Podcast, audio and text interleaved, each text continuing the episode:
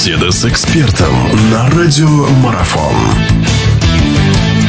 Друзья, всех приветствую. Продолжается наш эфир. Мы вновь говорим о спорте. Вновь на очереди футбол. Горячая пора наступает в Лиге чемпионов. В матче 1-4 финала, которые получились пару весьма интересные. Для кого-то предсказуемые они уже, но мы узнаем вот у нашего сегодняшнего гостя, что думает он по поводу предстоящих игр, которые, как известно, пройдут 1-2 апреля. У нас в гостях наш прославленный футболист, известный вратарь Руслан Нигматуллин.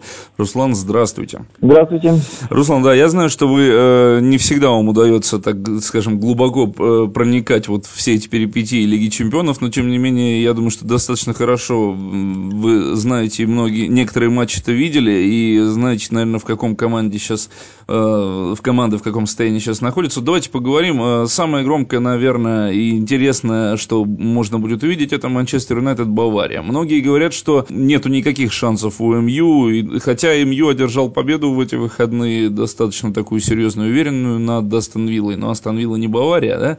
Вот просто, так скажем, не то что прогноз, а как вы думаете, есть ли у МЮ шансы по итогам хотя бы двух этих встреч зацепиться и попробовать что-то противопоставить Баварии, или все-таки эту машину немецкую невозможно остановить? Ну, скажем, давнее противостояние Манчестер Юнайтед, э, Бавария, да, и в каком бы состоянии команды не находились, все равно э, ожидаю серьезного матча, э, серьезного накала. Конечно, команды в разном состоянии сейчас находятся, в разных э, разные задачи решают, точнее, э, Бавария уже стала чемпионом, Манчестер Юнайтед остается только мечтать об этом, э, потому что при новом тренере, команда выглядит, конечно, малоузнаваемой э, и, к сожалению, играет совсем не так, как ждут и привыкли болельщики. Э, поэтому фаворитом все-таки, конечно же, будет Бавария, но э, будет очень непросто ей обыграть Манчестер Юнайтед в любом случае. Вы об этом сказали, что, что действительно этот матч интересен. Просто если рассматривать с той точки зрения, что Бавария, да, стала чемпионом, Бавария, в принципе, может сосредоточиться на Лиге чемпионов, Манчестер же, напротив, в этом сезоне как звезд с неба не хватает, а, но можно настроиться и можно попытаться показать и проявить себя как раз-таки э, здесь. И, возможно, это какой-то дополнительный стимул будет для того, чтобы команда заиграла получше. Мы можем ожидать сюрприза или все-таки в это не верится? Э, сюрпризы возможно, да, учитывая, конечно же, то, что прежде всего это Лиги Чемпионов. Э, и на, такие, на эти матчи запредельный настрой. Но Бавария тоже хочет выиграть Лигу Чемпионов, и Гвардиола тренер победитель по жизни. Вот и он находится в стане именно мюнхенской команды. Ну хорошо, поговорим о втором матче первого игрового дня. Барселона-Атлетика. Здесь такое чисто испанское дерби во всех смыслах.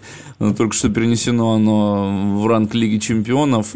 Барселона, которая тоже многие говорят, что она сейчас не та. Ну и Атлетика, о котором наоборот многие говорят, что это действительно команда открытия. Я не знаю, что думаете вы? Или вообще невозможно здесь что-либо, так скажем, предсказывать и рассуждать на эту тему? Две испанские команды, забавное противостояние, да, э, из внутреннего чемпионата переросло на общеевропейский масштаб, на общеевропейскую сцену. Конечно, то есть э, изначально можно сказать, что Барселона, она поинтереснее, да, то есть и подбор игроков, и в целом. Но Атлетика в этом году очень прилично выглядит и уверенно выступает во внутреннем чемпионате и в Лиге чемпионов. Обладает уже очень серьезным подбором игроков. Поэтому шансы, не мудрство лукаво, как говорится, поставлю 50 на 50, э, и учитывая еще именно э, две команды из испанского чемпионата и два ярких представителя. Продолжение беседы через мгновение. Оставайтесь на радиомарафон.